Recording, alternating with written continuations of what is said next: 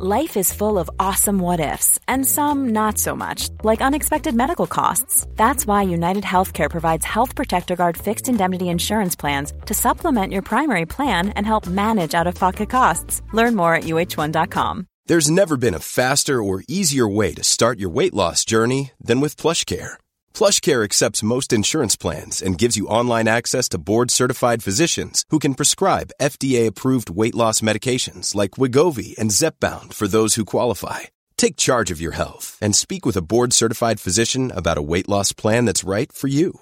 Get started today at plushcare.com slash weight loss. That's plushcare.com slash weight loss. plushcare.com slash weight loss.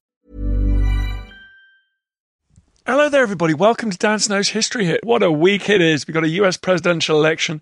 We've got another lockdown in the UK. I'll let you into a curious little anecdote here. The lockdown begins at midnight, the night of my wife's birthday, so we can go out for a little birthday dinner. And then the proposed end of the lockdown is at midnight, the day before my birthday, so I can go out for a little dinner that night. So uh, everybody in around the world who's still uh, in lockdown, and, and everyone here in the UK that's going back into a, a more strenuous lockdown, good luck, and we'll be producing a whole ton of content, audio and video, for you to get your teeth into in these dark times. Dark, literally and metaphorically.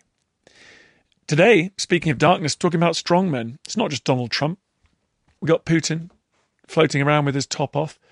We've got Duterte in the Philippines. We got Erdogan, we got Bolsonaro, we got Boris. The list, sadly, is almost endless. Why are we seeing a revival of the strongman? And what are the historical conditions that gave rise to the strongman? We're going back to one of my favourite contributors. Ruth Ben-Ghiat is an historian, uh, a speaker. She's a political commentator. She writes The Atlantic, CNN, Washington Post, and other places. She's a professor of history and Italian studies at New York University, and that's where I met up with her for a previous podcast. She's just written a book called The Strong Man. She goes right back to Mussolini to find out why, over the last hundred years, we've been plagued with these deeply insecure men projecting an image of hypermasculinity to tempt us to vote for them and overlook their incompetence and corruption. This podcast is broadcast initially on the day of the US presidential election. And the next few weeks and months may bring an even sharper focus onto Ruth's book and research. If you want to go back and listen to previous podcasts that I've recorded with Ruth or anybody, they're all exclusively available at historyhit.tv. Uh, it's like a Netflix for history. You've got audio on there, we've got video. You just go on to historyhit.tv because you're listening to this podcast. We love you. And you use the code POD1, P O D 1, and then you get a month for free, and your second month just one pound, euro, or dollar. Been very busy during lockdown. Everyone's into it. We created a lot of new content over the summer, so lots of stuff going up there all the time. The most popular show on there at the moment is Eleanor Janega. You've heard her on this podcast. She talks about um, medieval London. She takes a little tour around medieval London, so please go and check that out. But in the meantime, everyone, here is Ruth Ben-Ghiat. Enjoy.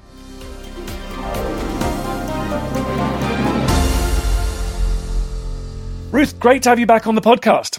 I'm really happy to be here. So we're talking strong men. First of all, that word is so extraordinary because strong men, so often, the more we learn about them, they turn out to be such weaklings. They turn out to be so insecure. But what is a strong man? I use the word to define leaders of authoritarian leanings. Many of them have been old school dictators. In the 21st century, you have people who are there in power by elections. Putin and Erdogan, but also somebody who ruled in a nominal democracy like Berlusconi. But the strong man is not just someone who wants to exert his own executive power and perhaps take your rights away, uses propaganda, but also someone who uses virility. And not just to kind of for his public image, but in his relations with other male leaders. Projecting virility Clearly, Ramesses was doing that on the walls of his temples in ancient Egypt, but is there something about modern media that enables that projection of Aritia, a story that leads eventually, inevitably, to TikTok and the narcissism of, of the current world?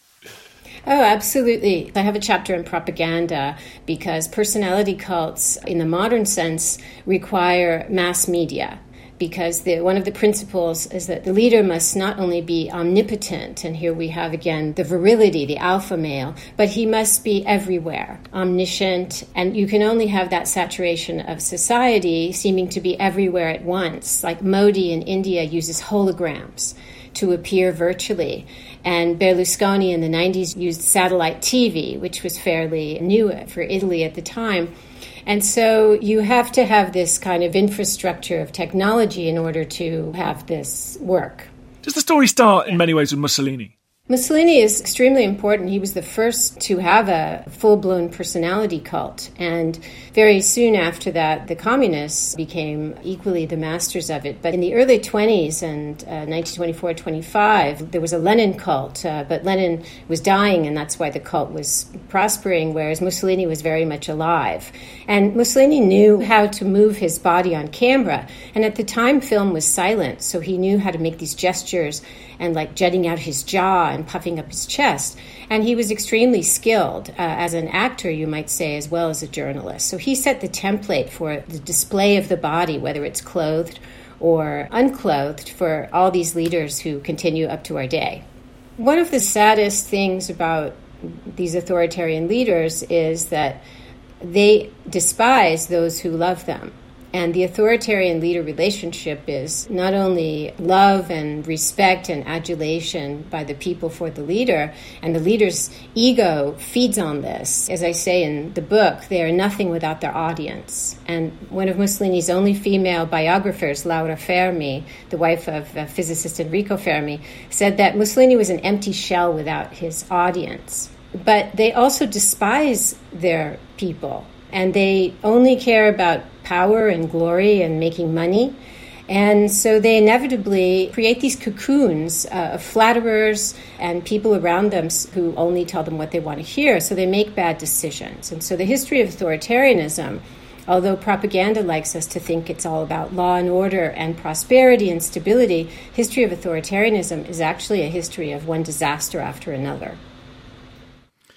It strikes me their skill lies in achieving supreme power, but then wielding it almost without exception. They've driven their countries into the ground. And part of this is the destructive personalities that they have, where they are driven to overreach out of hubris and also out of a lack of critical input because anybody who's going to tell them a truth they don't want to hear is quickly fired or demoted or transferred or killed. And part of it is the structure of authoritarian rule, which exists, I call it personalist rule, where the personality, the individual quirks and desires and obsessions of the leader actually come to set state policy. And all of the structure of governance uh, with the party, which he's the top, gets wrapped around his finger. And this is why, on one hand, they can seem very precarious regimes, and if the leader goes, the whole regime can go but it's also why they wield so much power. And they depend on this divide and rule strategy where they keep their underlings at each other's throats, or they have overlapping bureaucracies, such as Hitler did this very well. And this keeps their power secure and everyone else is insecure. This is history, but of course it's of the moment. And you are someone who came out way before Donald Trump even won the election in 2016, and you were someone very early saying that you are seeing these patterns repeating? It was very easy for me and very disturbing in 2015 to classify Donald Trump as an authoritarian in the making. And I started writing about him for the public when I saw him in 2015 at a rally uh, by video doing the loyalty oath and having this emotional bond with his followers that was based on duty, on a hierarchical relationship. And then when he started retweeting neo Nazi memes and trying to normalize extreme right platforms and making this his constituency, it was very familiar to me and I was filled with a great sense of dread. I started to watch him through the eyes of what I had observed abroad. And so what I've been able to bring to my analysis is I'm not a historian of America. There are plenty of people who are able to situate Donald Trump in American history and look at how extraordinary his domestication of the GOP has been. Because if we think of other authoritarian leaders of the past, such as Mussolini, he created the fascist party, or Hitler, who took command very early of the Nazi party.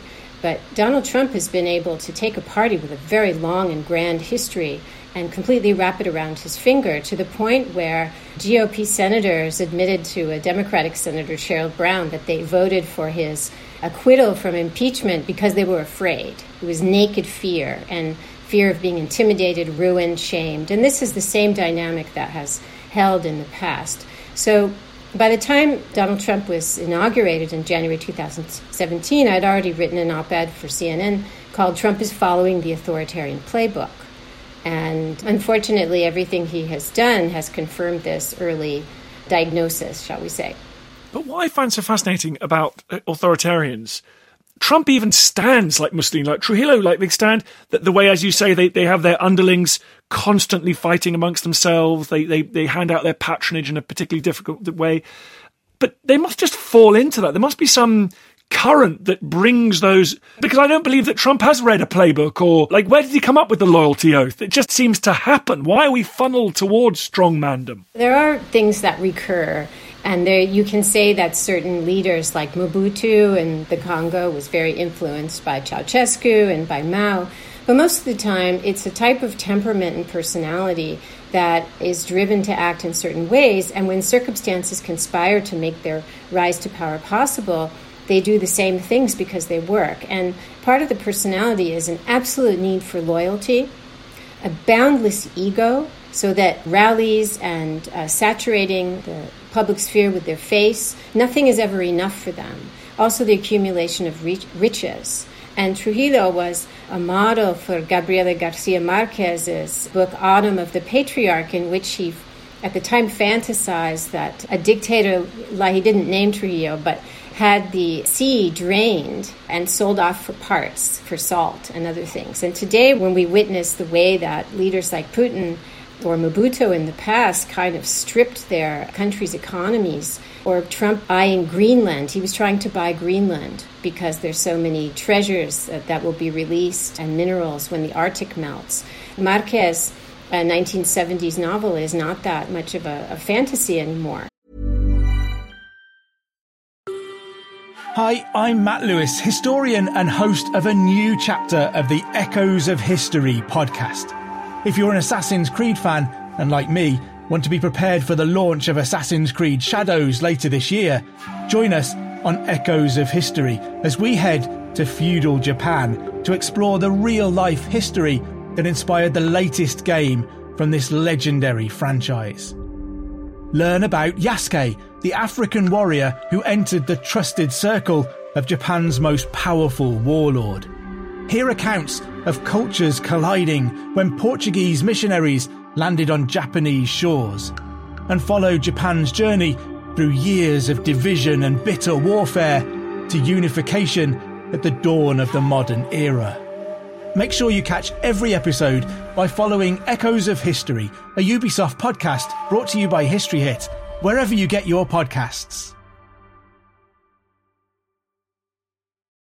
When you're ready to pop the question, the last thing you want to do is second guess the ring. At Bluenile.com, you can design a one of a kind ring with the ease and convenience of shopping online. Choose your diamond and setting. When you find the one, you'll get it delivered right to your door. Go to Bluenile.com and use promo code LISTEN to get $50 off your purchase of $500 or more. That's code LISTEN at Bluenile.com for $50 off your purchase. Bluenile.com code LISTEN.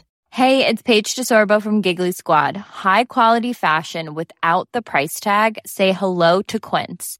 I'm snagging high end essentials like cozy cashmere sweaters, sleek leather jackets, fine jewelry, and so much more. With Quince being 50 to 80% less than similar brands. And they partner with factories that prioritize safe, ethical, and responsible manufacturing. I love that. Luxury quality within reach. Go to quince.com slash style to get free shipping and 365 day returns on your next order. Quince.com slash style. You're writing this history book as a warning. It must make you incredibly frustrated that the lessons that we thought we'd learned when we dealt with mid 20th century dictatorship, those aren't disqualifying. I would imagine that you would argue that if people start behaving like this, that should be disqualifying behavior. Every people has had to learn this for themselves. And one of the lessons of doing the research for this book and living in these people's heads, the leaders' heads for two years, and looking at Italy, you know, Germany, Spain, and then the Congo, and, and whether it's a, it's interesting whether it's a fascist style takeover or a military coup or they come to elections today, there are these, you know, patterns that recur, and one of them is the myth that it can't happen here. And there's a lot of cherished national stereotypes that get uprooted when these people come to power. Think of how people thought, how could the Germans be so barbaric? They have this sublime culture. Or Chileans in the 70s before Pinochet's coup thought, well, everyone else around us has fallen into juntas and other forms of dictatorship. And we are, you know, it can't, literally, people would say it can't happen here because we have too much respect for democracy. Our army is too respectful of the Constitution. And then it did happen. And in the case of America, one of the saddest things has been, again, the reckoning with an innate authoritarianism that was played out in earlier decades in U.S. foreign policy, where they were responsible for many coups and other things that were decidedly anti democratic. And now, it, with Trump, it's as though this whole tendency has come home. And there are some very interesting new uh, comparative politics studies that compare the GOP, Trump's party, to far right parties, whether it's Erdogan's party or Golden Dawn or other ones. And in, we must actually reckon with the fact that the GOP, in its platforms and its methods, is an authoritarian party. And this requires us to throw away some very long standing beliefs about ourselves. We're just recording this interview days before the 2020 presidential election. The GOP doesn't have a platform, does it? They just announced that their sole purpose was supporting the electoral prospects of Donald Trump. Yes, if you look at the way the GOP operates with Donald Trump, it maps on completely to the leader kind of elite collaborator relationship in authoritarian states. The outcomes are very different. If you crossed Mobutu, he would have you killed or jailed or tortured. Today, it's actually, in a sense, uh, you know, more interesting that what can happen to you today if you don't back Donald Trump. Well, you might lose your Senate seat. Look what happened to Jeff Sessions who came out against him.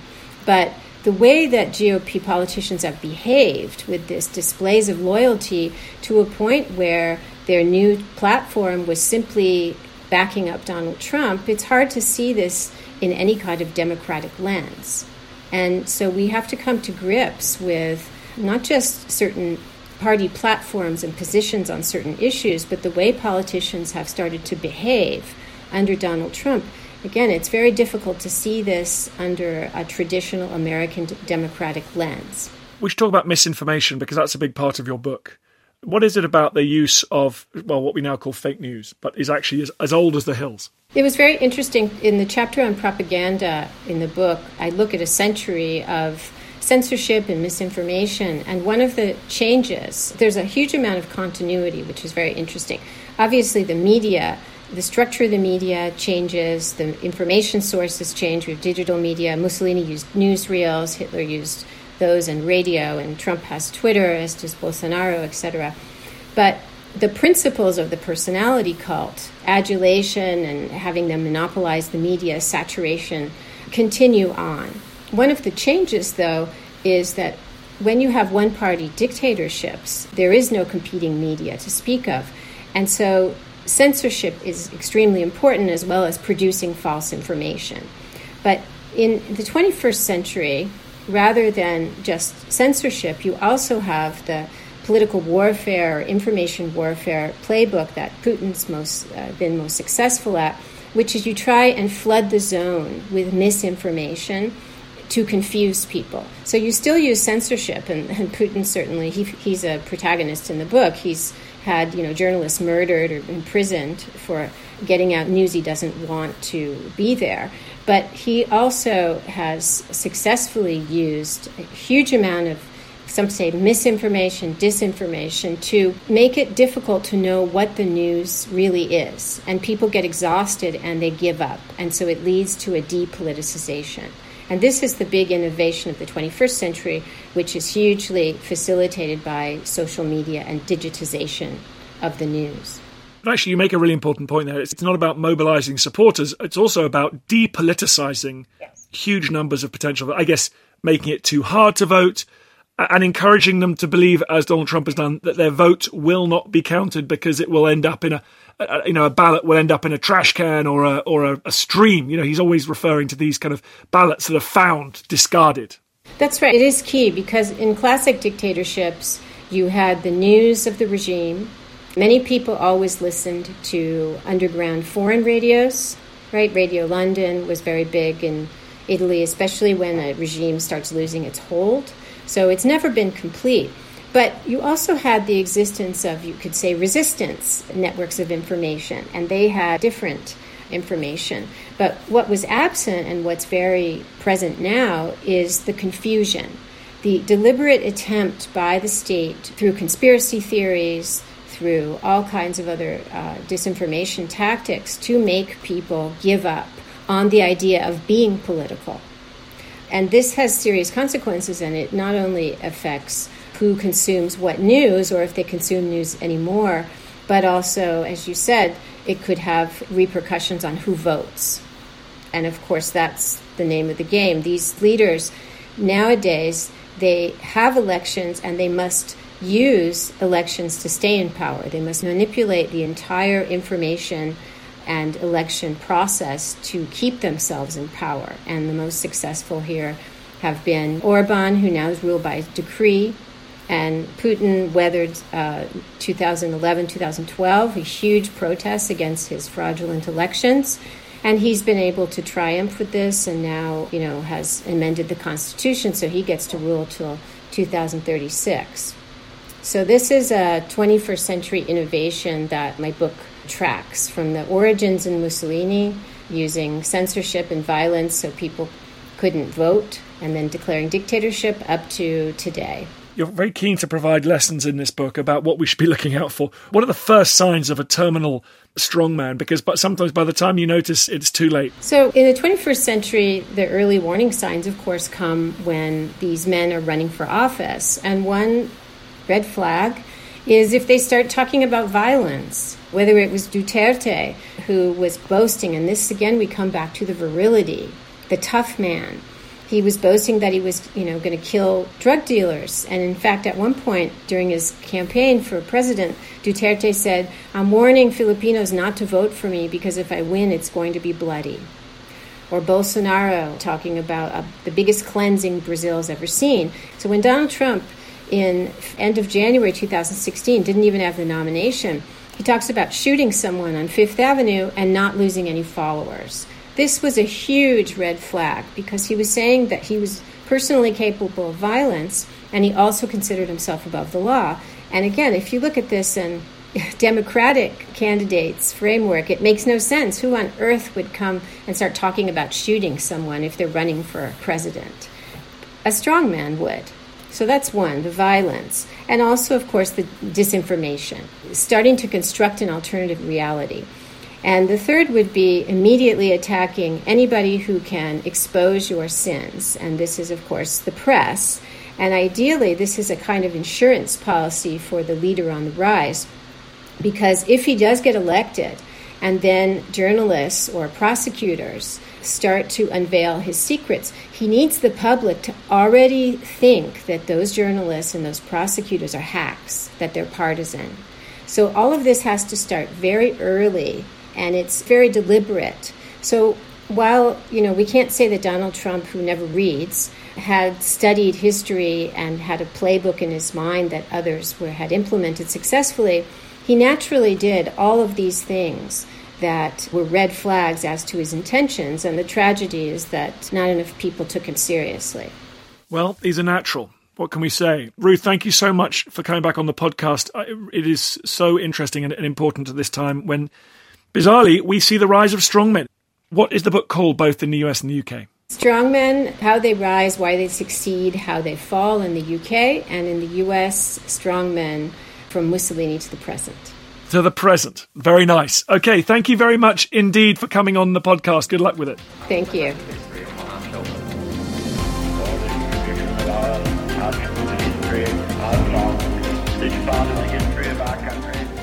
Hi, everyone. Thanks for reaching the end of this podcast.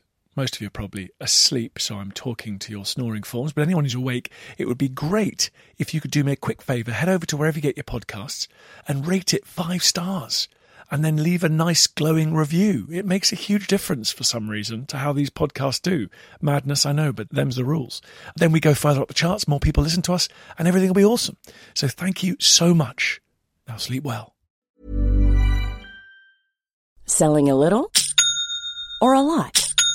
Shopify helps you do your thing however you cha-ching. Shopify is the global commerce platform that helps you sell at every stage of your business. From the launch your online shop stage to the first real life store stage, all the way to the did we just hit a million orders stage. Shopify is there to help you grow. Shopify helps you turn browsers into buyers with the internet's best converting checkout. 36% better on average compared to other leading commerce platforms because businesses that grow grow with Shopify. Get a $1 per month trial period at shopify.com/work. shopify.com/work. Even on a budget, quality is non-negotiable. That's why Quince is the place to score high-end essentials at 50 to 80% less than similar brands. Get your hands on buttery soft cashmere sweaters from just 60 bucks, Italian leather jackets, and so much more. And the best part about Quince, they exclusively partner with factories committed to safe, ethical, and responsible manufacturing. Elevate your style without the elevated price tag with Quince. Go to quince.com slash upgrade for free shipping and 365-day returns. Thank you for listening to this episode of Dan Snow's History Hit. Please follow this show wherever you get your podcasts. It really helps us, and you'll be doing us a big favor. Don't forget, you can also listen to all of these podcasts ad free and watch hundreds of TV documentaries when you subscribe at historyhit.com slash subscribe. As a special gift, you can also get your first three months for just one pound a month when you use code Dan Snow at checkout.